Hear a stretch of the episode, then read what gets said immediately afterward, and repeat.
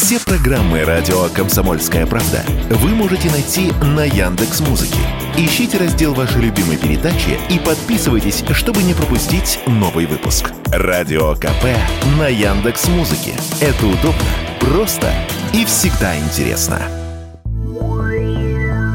В России может появиться еще один электромобиль. Его название «Енева». Это гибридная машина с газоэлектрической силовой установкой. Вообще ее планируют производить в двух комплектациях. В первой будет предложен автомобиль на газе и с электропередачей. Его запас хода должен превысить тысячу километров на одной заправке. Во второй – электрогазомобиль и с газовой топливной системой, а также аккумуляторной батареей емкостью 70 киловатт. Он должен проезжать минимум 810 километров. Но это пока проекты планы. Мы решили посмотреть на то, что сегодня уже есть в нашей стране, а именно на российскую марку «Эволют». Производство основанных на продукции китайского автомобильного гиганта Донфэнг электрокаров под брендом «Эволют» стартовало в Липецке в конце сентября прошлого года. Первой моделью, сошедшей с конвейера, стал седан «Эволют iPro». Их уже можно увидеть на дорогах. Разумеется, автоэксперты провели не один тест-драйв на эту машину. Все самые интересные обзоры мы посмотрели и кратко рассказываем о выводах. Автоэксперт Михаил Марков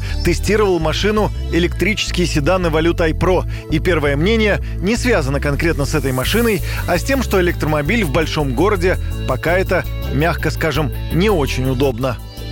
В электромобиле волей-неволей начинаешь переживать обо всем, что потребляет электричество. Печка, кондей, смартфон, смартфоны друзей, ну, благо, уже начинаешь радоваться, что здесь нету подогрева руля и кресел. Сейчас даже в Москве с электромобилем чувствуешь себя энтузиастом, первооткрывателем, потому что на тебя сваливаются все сложности с поиском места, где зарядиться, с головной болью о том, а доедешь ли ты вообще.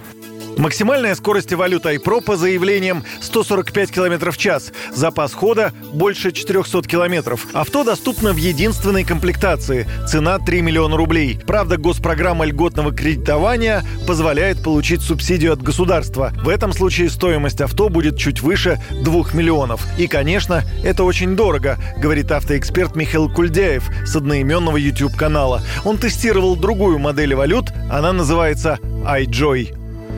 Вывод будет страшный для этого автомобиля. Автомобиль не страшный. Автомобилю очень сильно не повезло. Будем откровенны и честны. Я надеюсь, конечно же, что в Китае вот таких косяков нет. Потому что с вот этими всеми косяками, мелочами, которые бесят и которые недоработаны, именно с этими косяками мне реально нужны субсидии на субсидии, чтобы я хоть как-то смог на нее смотреть.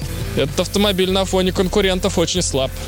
Ну, в частности, Кульдяев говорит о мелких проблемах в машине, которые портят все впечатление. Например, при тесте автомобиль стал заряжаться не с первого раза. При прогреве машины из печки шел только холодный воздух, и никакая регулировка не помогала. А еще багажник закрывается не с первого раза, ну и другие подобные недочеты. О плюсах и минусах своего тест-драйва Evolute iPro рассказал Кирилл Мелешкин из издания «За рулем».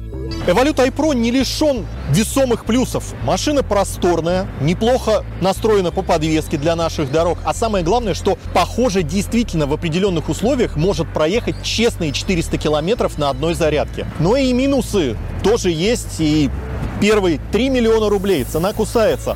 Да, будет госсубсидия, с которой цена упадет чуть больше, чем до 2 миллионов, но достаточно примитивная конструкция, небогатая комплектация, все равно дорого. Дорого и китайское происхождение наверняка многих смутит. Короче говоря, посмотрим, как распорядится рынок. Самим интересно судьба дальнейшая этой машины. Компания, которая выпускает «Эволют», намерена запустить во втором квартале этого года производство трех новых моделей электрокаров под брендом «Эволют». Кроссовер iJet, электроминивэн iVan, название еще одной модели будет сообщено позже. Юрий Кораблев, радио «Комсомольская правда».